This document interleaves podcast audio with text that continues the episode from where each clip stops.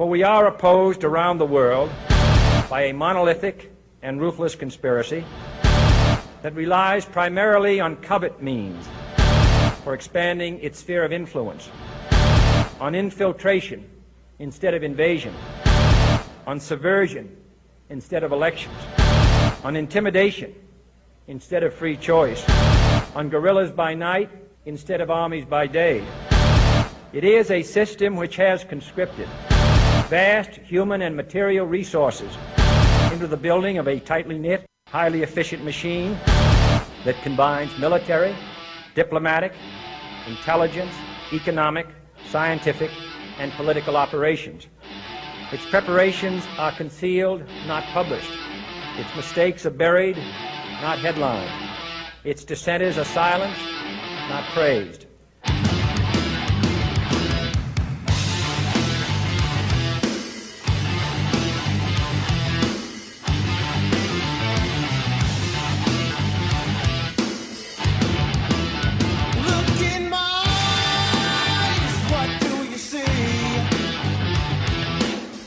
Of personality. I know your anger, I know your dreams. I've been everything you wanna be. Oh, I'm the cult of personality. Like Mussolini and Kennedy. I'm cult of personality, cult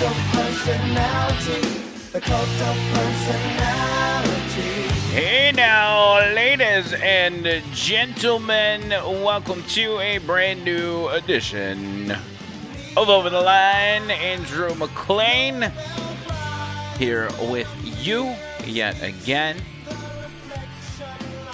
September 16th, 2020. What day of the week is this? Wednesday? It's a Wednesday. Wednesday. And it is a very interesting Wednesday as um, most of you are not watching this live. But if you are watching it after we post it, you'll know that uh, you have a hurricane headed your way. This is the this is crazy too. Now we're in Birmingham, Alabama. We normally don't get hurricanes hit us directly. Uh, usually it's the the the, the uh, coastal area of Alabama and Florida and Mississippi. But this bad boy, Kathy or whatever this uh, is it what is it called? Sharon, Karen, something. I don't even know what it's called.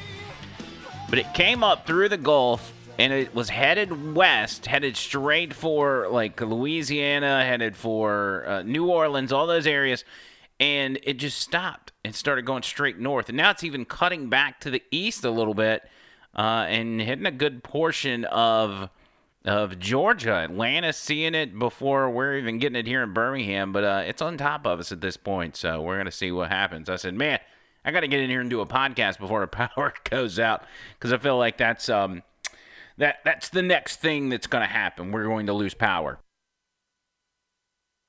And at that point, there's no podcast. You got no podcast.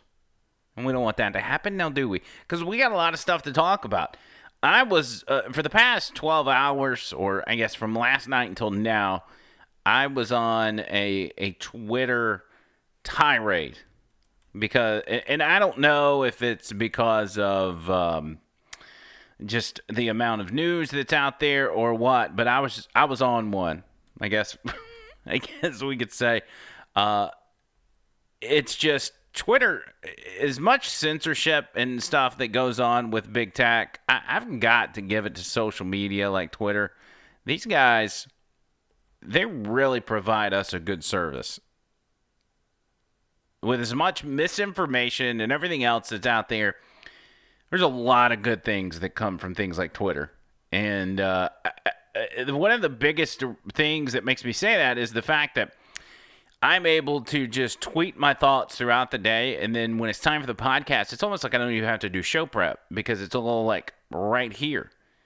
It's, it's all, I just go through my Twitter timeline and talk about the stuff that I've posted over the past, um, you know, uh, 24 hours. It's great. It's kind of like the video of Joe Biden. I don't know if y'all seen this, but it was from two days ago, I guess. Two days ago, he is out in a field in Pennsylvania, like 10, 15 minutes from his house or something. You know, he's doing this big global warming speech. And he's, he's talking. This giant, disgusting cockroach starts to crawl on his shoulder and then works its way up the back of his neck. It's the most uncomfortable thing you're you're possibly going to see today. Well, watch this. For those of you on YouTube, watch this cockroach hop up on uh, from your angle, Joe Biden's left shoulder, and it works its way around. Watch this. With more resiliency, more ability to withstand extreme weather, extreme weather that will only come with greater frequency and intensity. The unrelenting impact of climate change oh, affects Oh, that's so every bad. single solitary one of us. But too often, the brunt falls disproportionately on communities of color. Oh, oh, it's on his neck. Oh God, For environmental justice. Sorry, as a bug. that is so uncomfortable. That is so bad. Because hey, listen, we've all been in that position. Don't get me wrong. It's not, you know, it's not something Joe Biden had control of. I mean, I guess you did if you decided to hold a uh, a presser out in the middle of a field. You got to expect that kind of stuff. But all I could think about is you remember the comments Joe Biden made about uh, the kids at the, the local pool rubbing his, his leg hair. And at the end of that little spiel, he said um, something about how the kids taught him about cockroaches and stuff. Which I don't really, I didn't, I still don't understand that. But I'm wondering if those are the same roaches that he was taught about at the uh, at the swimming pool. Maybe it is. Maybe he's not. So that was really that was related to uh, global warming, and he can't. I, I don't. I'm sitting here and going back and forth on whether or not I should play some of this stuff. But the the president, uh, to a fault, is absolutely hilarious on Twitter. Okay, and sometimes that works against him. But he is not afraid of a good meme. He's not afraid of something that is uh, slightly offensive being retweeted on his timeline. He's not afraid of any of that stuff. So things that come out, things that people make uh, that are borderline, hey, we don't know if the president should be tweeting that out. He doesn't really care. He'll do it. So that moment right there, you know, it- he had his meeting the president did out in California, met with Gavin Newsom and others, and, and he explained after, before and after, about how these California wildfires continue to um, to to rage out of control. One is because they let the environmental loons uh, call the shots, and they don't clear brush and do things they could do to keep these wildfires when they do start from getting out of control. But another part is it is it, they have people that intentionally set these fires. You have arson that happens out in California, and 90% of the time, we find out that's the case afterwards. But the left always wants to blame it on global warming, that it's just because the planet's getting hot, and that's why fires are just mysteriously popping up out in California. That is obviously not the case and and I told y'all I would do a podcast on on climate change in general. We can do that very soon. Um, I, I don't know that I'm gonna have time to do it today, but I'm trying to find this one video, and I guess somebody else posted it. I could have swore the president posted it. Maybe it was it was Team Trump. I need to start. I didn't actually tweet that one, so I don't have that one on hand. Let's see if Team Trump's got that one. But it takes that same speech where Joe Biden is out in a field and they Photoshop in the background a a, uh, a, a member of Antifa. Let's see. It says false information here. I'm trying to see. Okay. They they crop in a picture of a, a member of Antifa setting fires to the brush behind him, and then another member of Antifa comes walking in with a leaf blower and uh, starts starts blowing the fire across the way, and and you know making the fire uh, worse and worse. I can't find it. I guess I should have tried to look it up before I um before I told y'all I was gonna play it, but it's uh it's nowhere to be found. So I guess, huh? They got Team Trump. I'll tell you, I give Team Trump credit. These guys are on top of it. They got so much crap on their Twitter feed.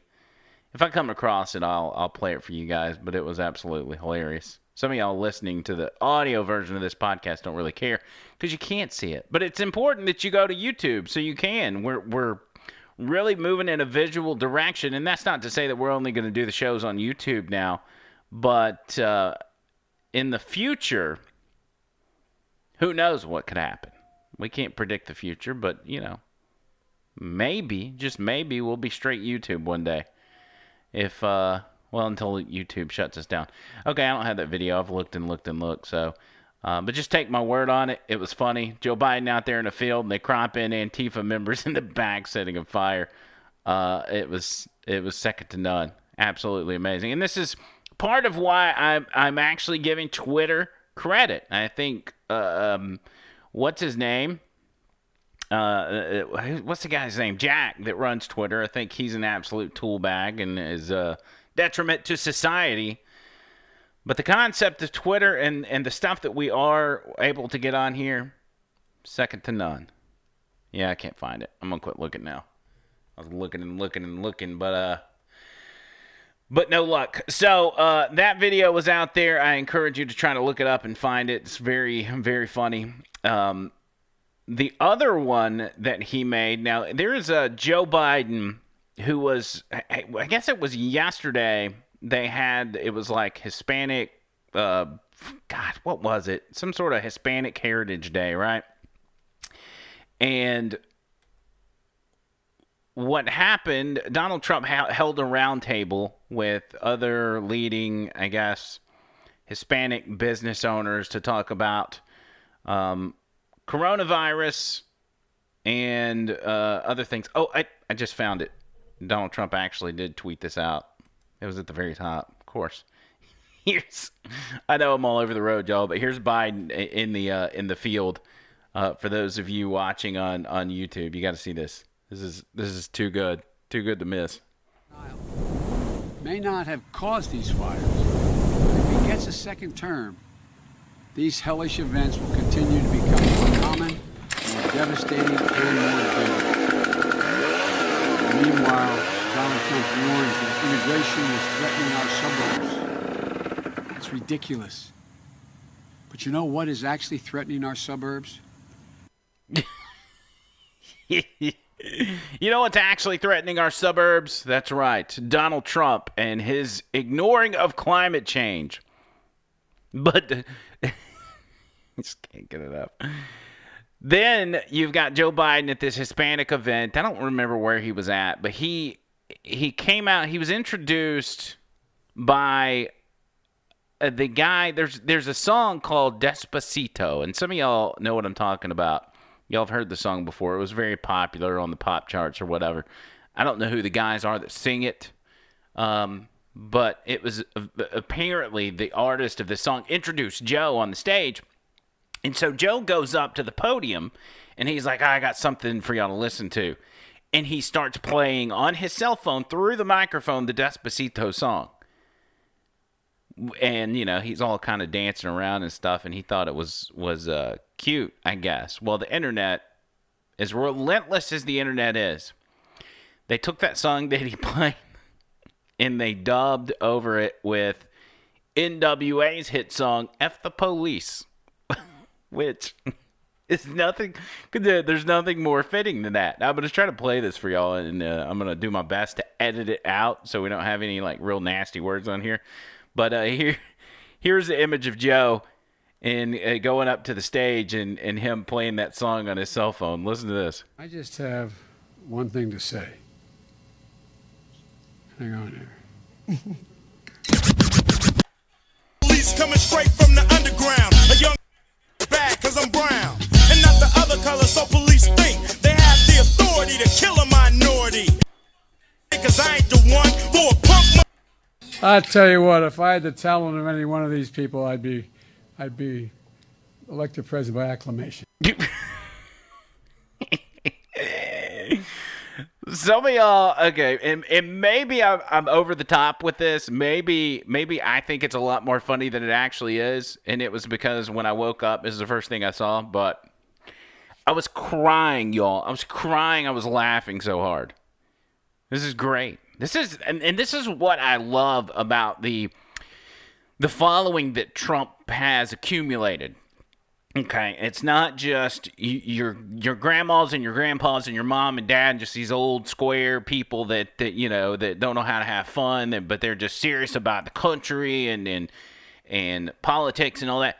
You have got such a diverse group of people now supporting Trump that that you you get these type of things. You know, this is this is fun.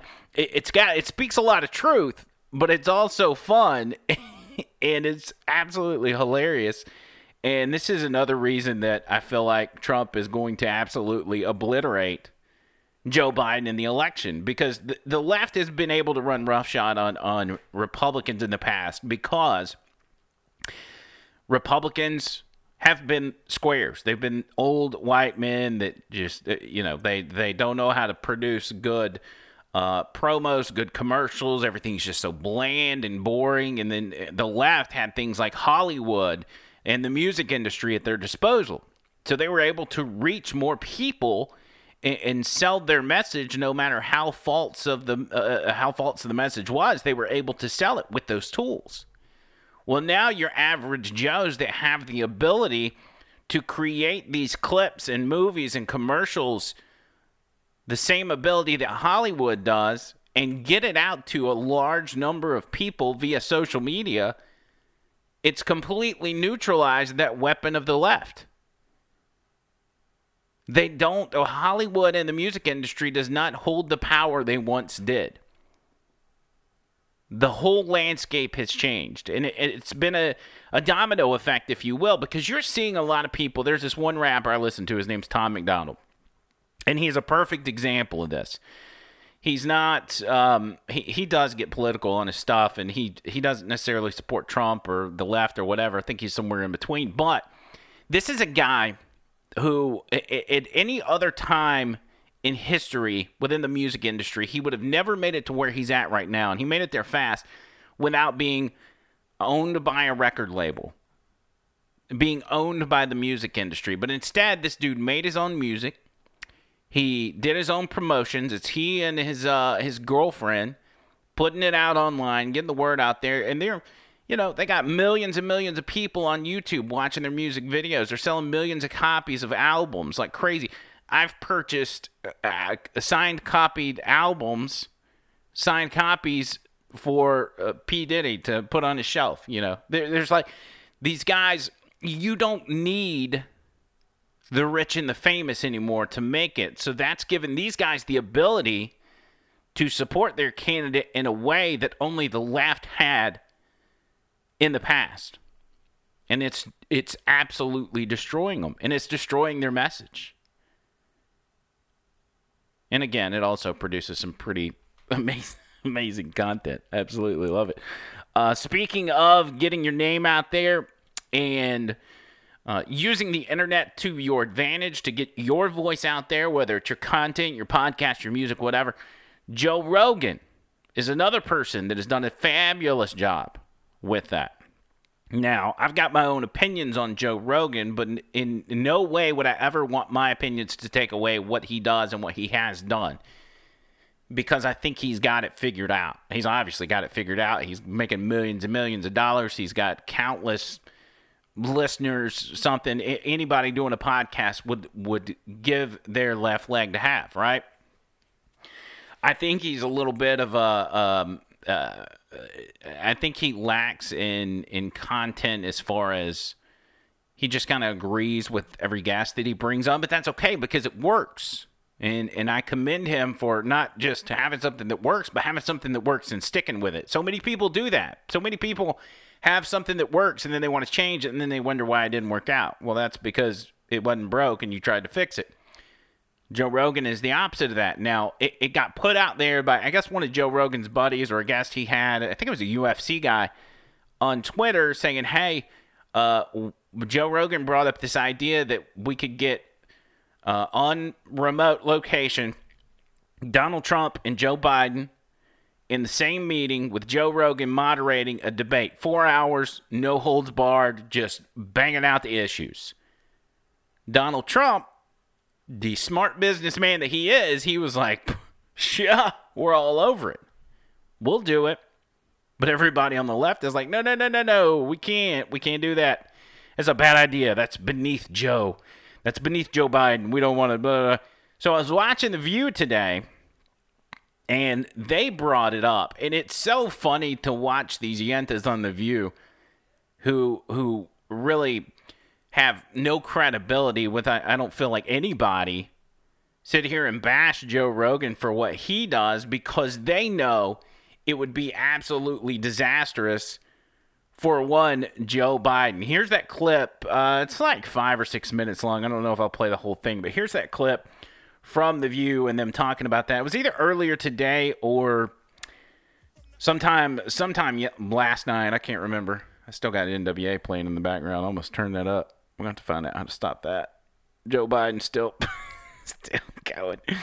All right, here's The View uh, from earlier today. So uh, check this out. The election, and some Democrats uh, worry that Joe Biden is playing it too safe and needs to find ways to get his message out to voters. Uh, you know who just agreed to let uh, podcaster and UFC commentator Joe Rogan moderate a presidential debate. I mean, is this a good move for anybody? And is this a good move for Biden? Do you like how Whoopi Goldberg laughs like Joe Rogan is some sort of joke? Like it, it's this pompous attitude that the women of the View have that they're so much better than everybody else, and they do the same thing with the guests they bring on. Joe Rogan with his podcast. what a loser with his podcast and his millions of dollars and his millions of followers. Biden. What do you think, mate? Yeah, I mean, I'm a Joe Rogan listener and a Joe Rogan fan, even though I'm sure it's uncomfortable because he really is no fan of The View and no fan of ours. But I was listening to his podcast. Well, there's there's a reason for that. Can we real quick? Can we talk about something? This right here, okay? I'm gonna get in trouble for this because I'm not supposed to be talking about people's looks, especially women. I've always personally found Meghan McCain attractive, but something is going on with her on this episode of The View, and I don't know what it. It, it it's reminiscent of the time Kamala Harris went on MSNBC and she looked like somebody beat her in the face with a baseball bat before she went on camera. Can anybody tell me what what is this? What is going on here? Because I have no idea. Podcast when he suggested um, That does not even look like Meghan McCain. Who is that? Who is this imposter? that he moderate a debate with President Trump and Vice President Biden. And anyone who doesn't follow him, Joe Rogan is a juggernaut. He has 200 million uniques on his podcast a month. He just signed a historic deal with Spotify. He has an absolutely huge audience. He's controversial to some people, to other people, he's basically like the everyman who's speaking truth to power, depending on your perspective. And I think what this says is two things. Number one, I was personally very disappointed with the debate moderator choices, and I'm very disappointed in the way our media has been questioning both of these candidates. I think we deserve better. These are uncom- uncomfortable and very dangerous times, and I think that we should be asking both of these candidates uncomfortable questions. And the idea that we're going to have sort of very old school journalists, no disrespect to the people who were chosen, who only get one hour and we can't stream. Um, is, is really is really I think uh, not not going to be sufficient, especially in the era of COVID when we all Yeah, uh, give Meghan McCain that. If you're looking to reach that younger audience, if you're looking to expand your message, that's the way to do it. Not just with the streaming, not just with Joe Rogan, but the ability for this to go mainstream and not just be with the same old hack political moderators that go in there with an agenda. If Joe Rogan has got one characteristic that's going to work out for him, it's the fact that he's not going to be a, a, an argumentative moderator. He would actually let them go at it. And duke it out right there on the uh, on the debate stage or however the thing's set up. already have had so much of a, of a back bump of not being able to get the kind of answers from both of these candidates that, that, that we need. So I think that's why this Joe Rogan conversation has gained so much traction and attention online. And I would love to see it happen, but I think I, I think there's probably no way it's going to ultimately end up happening. But I do think if President Trump ends up doing an interview with Joe Rogan, it could be it could be very fascinating and a game changer. So, Sunny, what's your opinion on this? Are, are you aware of Joe Rogan? You are you a fan? Not a fan? You think he's the person that should be doing it? Whoopi Whoopi Goldberg's got a real problem with Joe Rogan. Can can you can anybody tell? Do you even know this Joe Rogan guy? Who is he? Never never heard of him. No, I don't. Um, I think it would be inappropriate for Joe Rogan to host a presidential debate. I mean, I think given his use of the N word, um, I think given his comparing a black neighborhood to Planet of the Apes, um, given the fact that he has called a transgender woman a man. Well, I mean, if we're being honest, a transgender woman is a man. I I mean, how can we follow the science with one thing and not follow the science with the other? Why do we pick and choose when we want to follow the science? Um, I think all of that disqualifies him to be the host of uh, a presidential debate. I I I wonder. I wonder if she thinks that uh, who's the guy that Whoopi used to be married to? Um, uh, God, what was his name? Um, jeez, Tony. uh, Tony. Um, not Tony Danza. Who is it? Uh, anyway, y'all remember him? He used to get on TV and wear blackface all the time, and she would promote that. Okay. What? Um, d- does that disqualify Whoopi from being on this stupid TV show, The View? Get out of here. I think um, President Trump has debased the office of the presidency. I think as a country, we have lost uh, a sense of decorum. And I don't think a host like that should be um, someone who is given the honor, and I think it is an honor, to host a presidential debate. Um, Okay. Um, I, I'm I'm normally the last one to stick up for people like Joe Rogan, but this is ridiculous. I mean, even look at the faces of these women as Sunny, whatever name is, Sunny is talking about how Joe Rogan's disqualified. If you want to talk about being disqualified, that would be 90% of the people in media. If we're going to go by these standards of who gets disqualified between sexual assault, sexual harassment, racist comments, xenophobic comments. You look at somebody like like Joy Reid from MSNBC, who's had a weekend show for forever. She's made all kinds of xenophobic and, and homophobic comments, and instead of her being punished for that, she gets her own primetime show five days a week. Okay? And I guarantee you that these five women, if Joy Reid came on their show, they would be drooling all over themselves. Drooling. This is not about Joe Rogan being disqualified or not not having the, the right accolades to be a debate moderator. This has to do with Joe Biden not needing to be in a debate at all.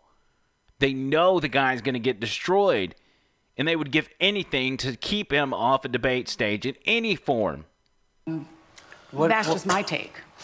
Could I, could I ask Sunny a question and though? Sarah, it just came out that Susan Page had hosted an off-the-record dinner for Wait, who's this lady? Oh, wait, that's never mind. That's Meghan McCain. I forgot. She looks different. I'm sorry. Trump uh, people, people in the Trump White House, and I don't necessarily think like I, I would like, and I think you and I are in agreement on this. I do think there needs to be a, a new watershed of people who are allowed to moderate these debates. I think it feels very dated and very old. Do you disagree?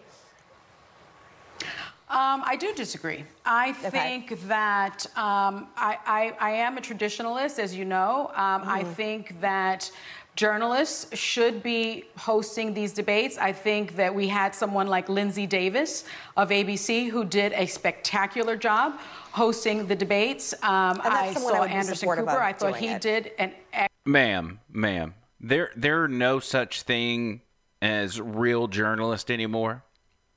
and you notice the name she brings up at the end. I think Anderson Cooper would be a great uh, addition to be a moderator. Anderson Cooper, really?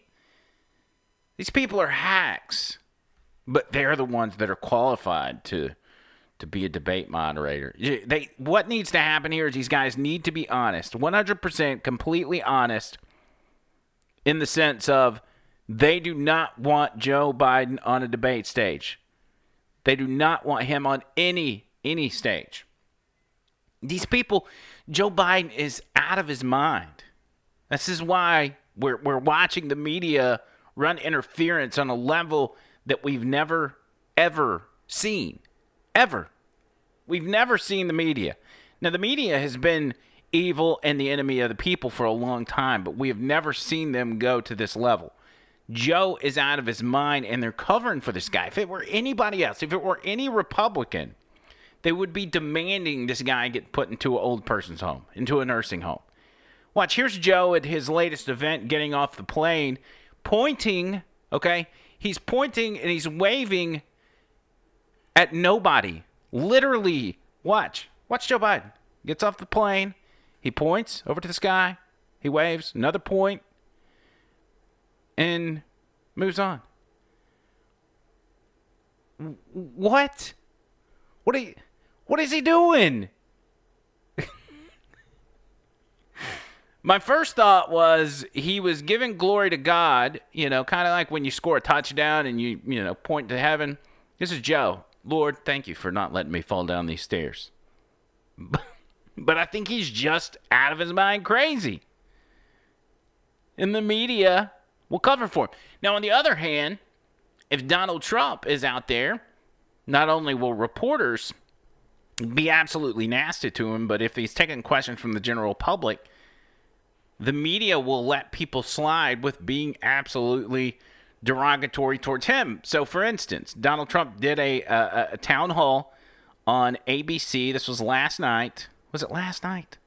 I don't know. There's been so much going on that I ain't been able to keep up with it. So the president does this town hall and he takes questions from what is supposed to be just average average people, right? And a lot of it's got to do surrounding coronavirus or, you know, whatever. Here is one of those. Now I want you to watch the demeanor for those of you on YouTube, watch the demeanor of this this audience member that is asking the question, especially when the president attempts to answer her.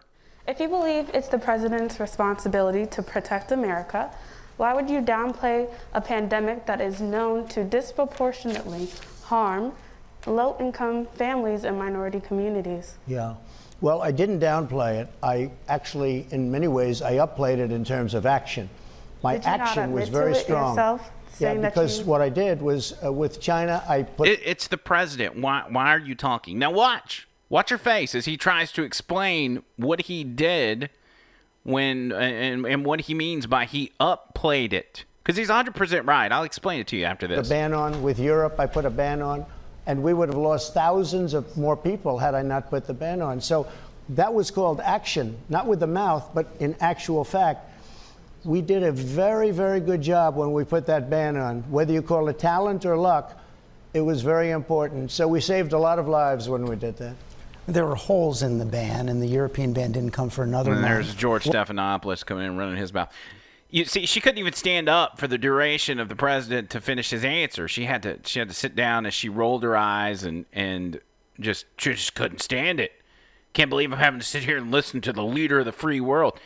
I tell you what, if that was my child that had the, the amazing opportunity to go up and ask a question to the president of the United States, and let's say the president at the time is Obama.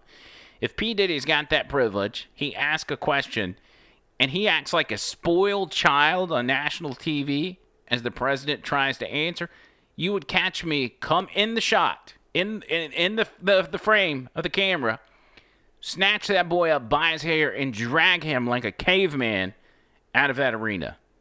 I would have done that in a heartbeat. Because I would not have my child looking like a spoiled, arrogant brat on national TV. That chick right there should be absolutely ashamed of herself. Now, you can almost make excuses for her because she looked like she was pretty young, maybe 17, 18 years old.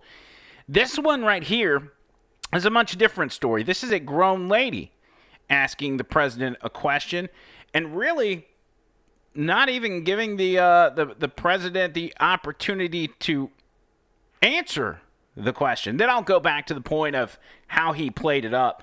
But watch this. This is from this uh, the same town hall.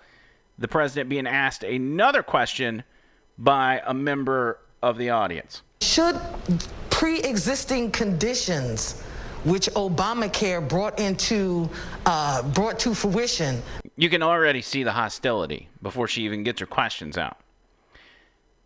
Now, with pre existing conditions that 100% are credited to Obama, and by the way, there's been numerous opportunities to end the coverage of pre existing conditions, and, and, and Donald J. Trump has been the one to say, we are absolutely keeping that in place no matter what. But I digress. be removed. No. Now she she says should pre-existing conditions be removed. Okay. Now if she actually paid attention and just didn't just repeat all the things that the media tells her, she would know from day one the president has said we will never remove the coverage of pre-existing conditions. But she doesn't know that because she doesn't think for herself apparently. Should pre-existing conditions, which Obamacare brought into uh, brought to fruition, be removed? No. Without, please stop and let me finish my question, sir. Should Th- this la- this lady should absolutely be embarrassed of herself. She embarrassed herself right there on on national TV. Absolutely embarrassed herself, and she should be ashamed. But this is this is the attitude that the media has created, and it's it's one of many reasons that the media is the enemy of the people. They have created this attitude within the American public that Donald Trump is the most evil person on the planet and that you have to be nasty to him. Forget respect for the Oval Office. We know what's best for you. We know this ga- this guy is bad for you. So you've got to uh you got to be hostile. You got to be hostile towards him. You got to be hostile towards Trump supporters. We've played the audio for you where Democrats on numerous numerous occasions have come out and said confront these people in public. Attack them. Let them know that they're not welcome in this country. They've said it time and time again, and that blood is on their hands. Because here's the deal when it comes to the left and the right, there's one side that does not want a civil war. They may think they do, but they don't want a civil war in this country. Because the people that just love America, that love their freedom and want to be left alone, those are the ones that are actually prepared for something to go down. And if you pick a fight on the wrong day, it's not going to work out well for you. Y'all know exactly what I'm saying. So you had that last night. Props to the president for even going on there and sitting down with George Stephanopoulos and, and watching these childish uh, uh, babies ask him questions and, and keep his calm. He answered the first one that you listened to, said he had upplayed. The media's thing is, oh, Donald Trump, he downplayed the virus, costing thousands of lives because he didn't tell anybody it was bad. Uh, I don't know wh- what these guys had been listening to, but all I have heard from day one is how bad the coronavirus is. That's all I've heard. So I, I don't know where this it's not bad is coming from, but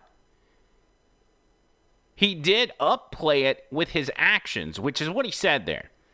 How do you know he upplayed it with his actions? Because he produced tons of PPE. He produced tons of ventilators that we never even had to use, tons of hospital beds, military ships that we never even had to use. He got those in place, ready to go, because we were told over and over and over our hospital system was going to be overwhelmed.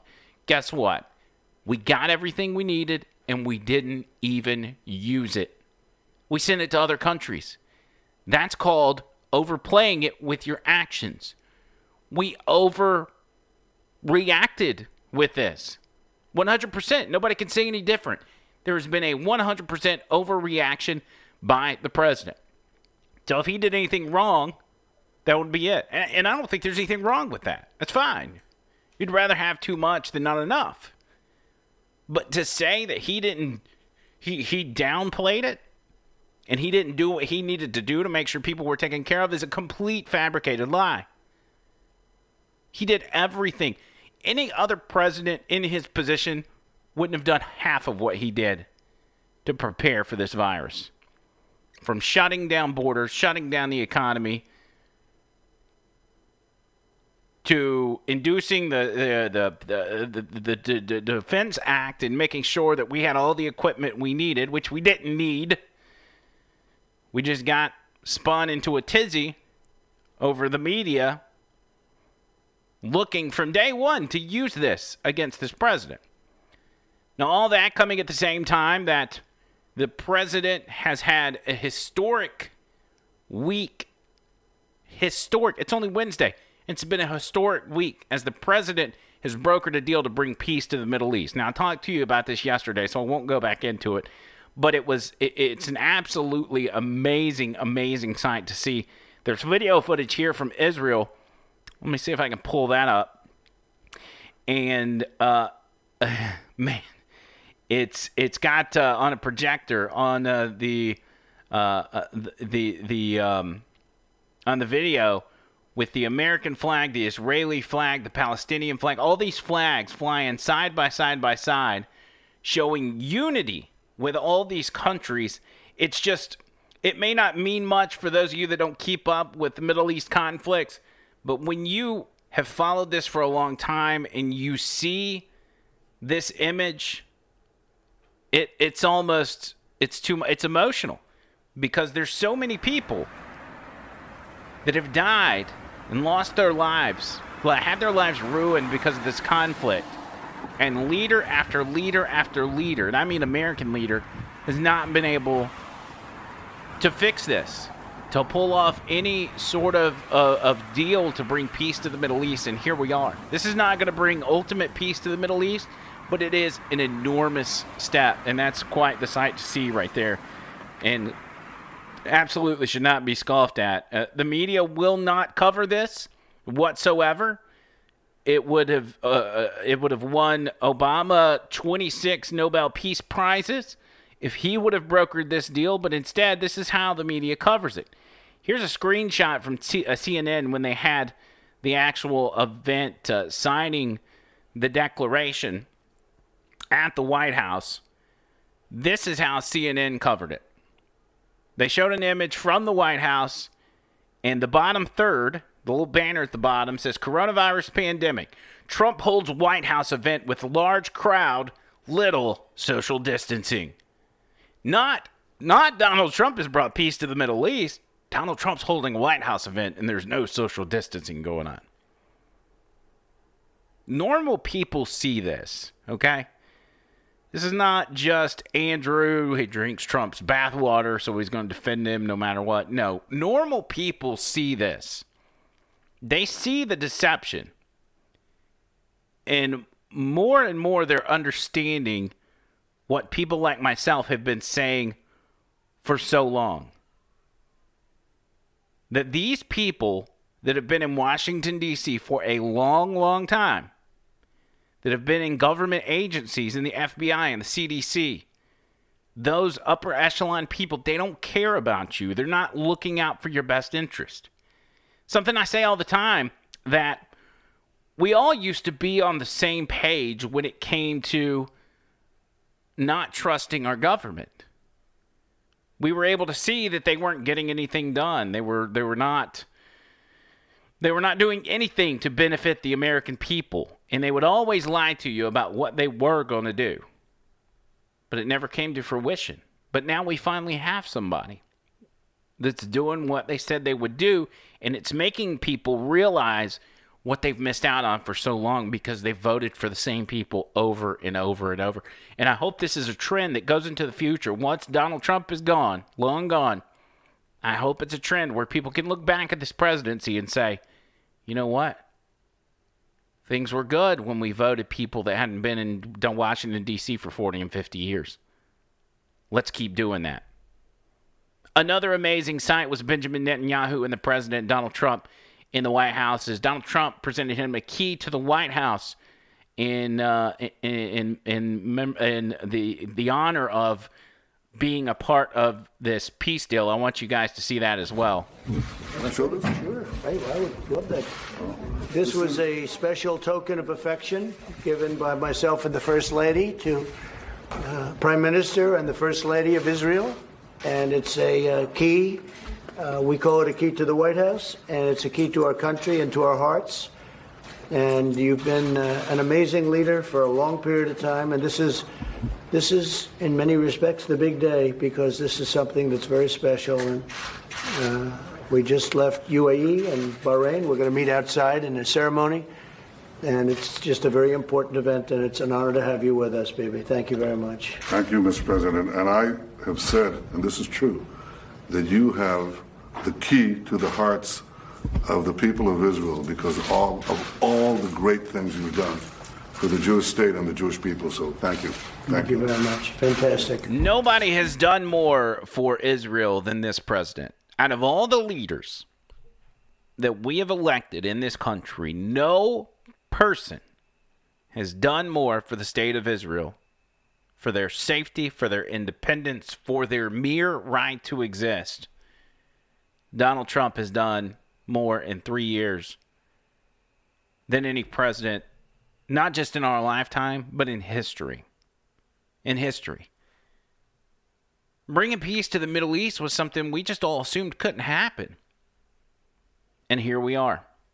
One more thing before I get out of here. I got to talk about coronavirus, as uh, CNN so politely brought up. Uh, this is something that's being put out by Tucker Carlson. It was on the Tuck- Tucker Carlson show last night. And social media is trying to trying to suppress this, okay? But it's very important. He had a guest on his show who is her name is Dr. Li Meng Yan and she apparently has the proof that the coronavirus didn't come from a bat at a wet market, that it came from the Wuhan lab that we, and when I say we, I mean the Obama administration, sent tons and tons of money to. That's where it came from. That the coronavirus that are in these bats that they're blaming it on can't even be transmitted to humans. It was absolutely stunning, and it's something that we're going to be talking about more in future podcasts. But this is very important information because the media, for whatever reason, is kowtowing to China and literally doing their work in propagating this cover up. Absolutely, absolutely sickening. But here it goes. Tucker Carlson just last night. Evidence about where this pandemic actually came from. We're happy to have her on tonight. Doctor, thanks so much for coming on. Hi, So- Tucker. Hi, Tucker. I- Thank you. Thank you. I know that you've published some of your research. You're planning on publishing more soon. Give us, for a non scientific audience, a summary of why you believe this virus came from a lab in Wuhan, please. Okay, briefly, from my first report, I can present the solid scientific evidence to our audience that this virus, COVID 19 SARS CoV 2 virus, actually is not from nature. It is man made And yes, I do understand how hard it is to listen to this lady, but her English is not good. But just hang with her. Listen to this. This is very important. virus created in the lab based on the China military discovered and owned the very unique bat coronavirus, which cannot affect people, but after the modification become the very harmful virus at now. So I have evidence to show why they can do it, what they have done, how did they do it. So, what you're saying is m- much more sinister even than we've suggested on this show, than Tom Cotton, than almost anyone suggested. You're saying that the Chinese government manufactured this virus, if I'm hearing you correctly. That's what you're saying? Yes, exactly. Based on the virus genome, it's basically like our fingerprint. So you can see the very unusual characters in their genome, which clearly, based on the other evidence they left during the modification, we can say finally this is exactly the one come from their own special bad coronavirus and then target human. What you're alleging is shocking more even than I anticipated when we invited you on. So I, I just want to ask the most obvious question, which is this. So what you've got here is Tucker finding out from this lady that they took the bat's coronavirus, the coronavirus that, that belonged in the bat that allegedly was eaten at the wet market and blah, blah, blah, that could not be transferred to humans. They brought it into this lab after we, the U.S., sent them millions and, and even billions of dollars and we're able to genetically structure this virus to not only get it into humans, but to make it uh, to, to to genetically morph it in a way that it was incredibly incredibly contagious. This is groundbreaking stuff and it's shocking that the media is trying to cover this up. If you find this video on social media, you will see where it says this video contains false information. Shocking, absolutely shocking that this is being covered up. Listen, listen, there's more. This genome presumably is in the possession of many researchers around the world. Why is nobody saying Yeah. this if it's true?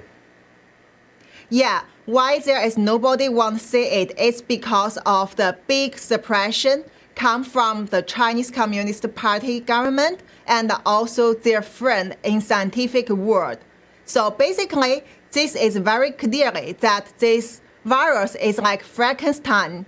So he created those things like basically a cow has deer's head, has rabbit's ear, and also have monkey's hand.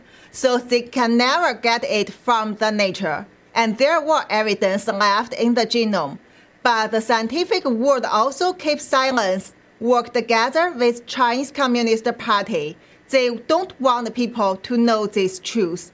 Also, that's why I get suspended, I get suppression, I, is, I am the target that Chinese Communist Party want be disappeared.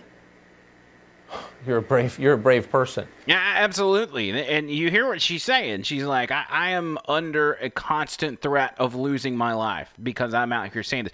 Do you remember? Do you remember the images that we saw when this we first started hearing about this this new virus over in China? It was well before it, it got here. I guess probably November, December, whatever. It was here. It was here way before that. Don't let anybody fool you. Do you remember the shocking images we were getting out of China? People being snatched off the street and stuffed into vans. People coming up missing. People dying, just randomly dying. It was the Chinese government committing a genocide against people who would dare speak out against this. And they'll kill you whether you're in China or you're over here.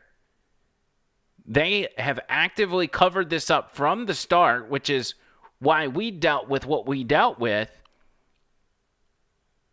The Chinese government attempted to crash our economy with that, but also they used it to thin out their own people. Uh, The Chinese Communist government has a history of trying trying to thin the herd, if you will. Whether it's their one child policy, where if you have more than one child, they murder the child, or they put you in a concentration camp because of your religion, to re education camps, if you will. The Chinese Communist government is the most dangerous government currently on this planet. Even more dangerous than the U.S. government. I know, that's hard to believe. But to the threat of humanity, the biggest threat to humanity is located in China. Um, I, I, I'm giving you the benefit of the doubt and, and assuming you're not an anti-Chinese racist, so it's, it's not clear why Twitter would shut you down or why you're being ignored by the rest of the U.S. media. Let me ask you a couple of questions. Um, why Yeah. would the Chinese government intentionally create a virus like this? Okay, if you want to know the exact motive, the exact idea, I think people have to come to ask them, ask Communist Party, why did they do it? Because they are the one do it. We cannot always understand their evil thinking. You have to come to ask them. But what we see already proves that they have done that. It harmed everyone in the world, lead to the historic pandemic, involve everyone. How do you believe this virus made its way from the lab in Wuhan outside to the rest of the world? Okay, first, as I said, I haven't, uh, I have this kind of solid scientific evidence, and also my next report will come out soon to make you fully understand it is. The other thing is, I work in the WHO reference lab, which is the top coronavirus lab in the world in the University of Hong Kong. And since I get deeply into such investigation in secret from the early beginning of this outbreak, I had my intelligence because I also get my own unique network in China, involve the hospital, uh, institute, and also government. Also, I work with the top coronavirologists in the world. So together with my experience, I can tell you, this is created in the lab. This is from that template owned by China military and also it is spread to the world to make such damage. To make such damage, do you believe the Chinese government released this intentionally, on purpose? Did they do this? Yes, of course, it's intentionally. And even no need more evidence, you already can see what they try to cover up from the early beginning as I reviewed. This is uh, this is shocking information and it should shock everyone to hear this, whether you just watch that on YouTube or you're listening to the, the audio podcast, this is shocking information. Now, when this all first started early in early 2020, at the beginning of the year, I said this probably was created in a lab in, in Wuhan. I, I can almost guarantee you. Now, I don't really get any credit for that because it was simply a guess because I had no evidence to the contrary. I had no evidence to support – that this came out of a lab, but knowing the history of China, how the Chinese communist government operates, it only would make sense that they did that. And and as the days and the weeks went on, it became more and more clear that this was if intentional one of the most innovative and really smartest ways that China could get us back for really leveling the playing field economically. China is not our friends. Donald Trump will go and try to build a relationship with these guys, which will benefit us in the long run, but they are not our friends. He knows that. Everybody knows that. But for some reason, our media runs cover for China. The NBA runs cover for China. And even the left has adopted this bright, sunny picture of communism and Marxism and talks about how great it would be if we were more like China. Can you imagine? Uh, the, the, Daily Caller put out a, a, a an amazing video, and I'm going to play it. See, and I don't know, we may upload this this video to YouTube, and nobody ever gets to see it. I don't know how YouTube's going to react to it, but we'll find out. They put together this. It's about a four minute video and it's a guy, and I don't know who this is, but he's explaining the left's fascination with Marxism, with communism, and how detrimental it is. And I'm going to play that for you because it's very informational and uh, will give you a real idea of where all this stands. History, and, and I mean, I, I, would include myself in that. You know, I mean, I, I know what I know about the history, say, preceding the 20th century is very sketchy. It's embarrassingly sketchy, you know. Um, and what young people know about 20th century history is non-existent, especially about the history of the radical left. I mean, how would they know? They're never taught anything about it. And so that was the that was the first wind really that the West got of exactly what was happening in the Soviet Union. But even at that point, the bloody left wing intellectuals in North America were so damn clueless, and in Europe, that they never paid much attention to it, with, with the exception of a certain number of people like George Orwell, who wrote 1984 and, and, uh, and uh, Animal Farm, which is, of course, a discussion. The main pig in Animal Farm is Stalin, of course, and it's a story, an allegory about the Russian Revolution whose basic motif is we're all equal, but of course some, all animals are equal, but some are more equal than others. Communist and Marxist ideology is very good at addling the, at the weak minds of idiot intellectuals. There was a huge section of the population who was fomenting, I suppose, against the standard, what would you call it, political, psychological, and social order, who were, were absolutely committed to you know, the ethic that's encased in statements like from each according to his ability, to each according to his need, which sounds perfectly wonderful if you think about it for about 15 seconds, but if you think about it for six months, becomes unbelievably murderous in its reach and, and, and intent.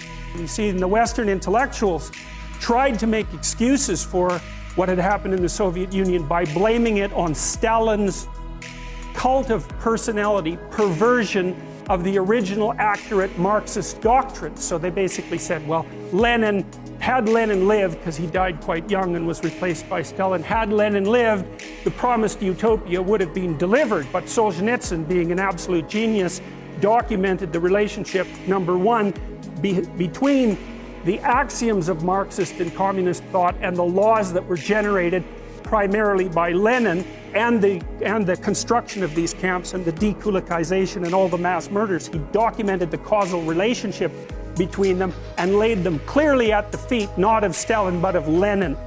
And so that was also a major blow because it, it undermined the remaining argument of the left wing, radical left wing apologists in, in, in the West for the, for the viability of Marxist slash communist doctrines. And you still hear people today, many people, when they're faced with the you know, if they're if they're if they're Marxist in their orientation and they're faced with the data pertaining to what happened in the Soviet Union, they'll say something like, "Well, that wasn't real Marxism." But one of the things that you might answer to that is, "Well, fine, except that in every bloody country in the world where that doctrine was implemented, regardless of the wide cultural differences between the cultures, say the Soviet Union, China, Cambodia, and so forth, exactly the same thing happened every time."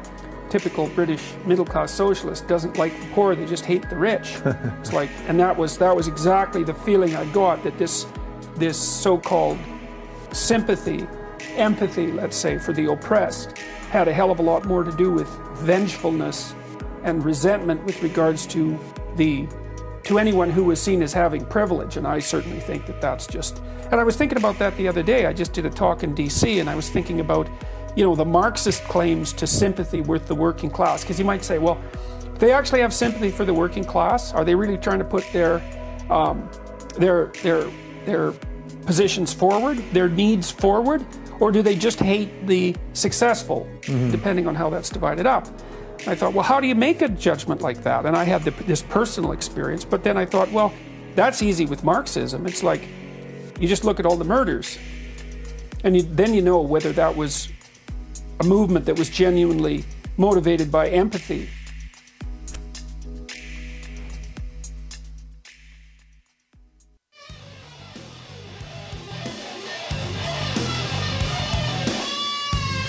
From what we understand, you got a whole lot of nothing right there. So, uh, one more time. More podcasts coming up. Make sure you keep an eye out. Subscribe to Over the Line on YouTube. Make sure you're following us on social media at Andrew McLain Who on Twitter, on Parler. That's M C L A I N W H O at Andrew McLain Who. And then over the line on Facebook. That is a very important one to follow. that you can keep up with everything we do. We're out of here. New podcast coming your way tomorrow. And until then, see you, Cook.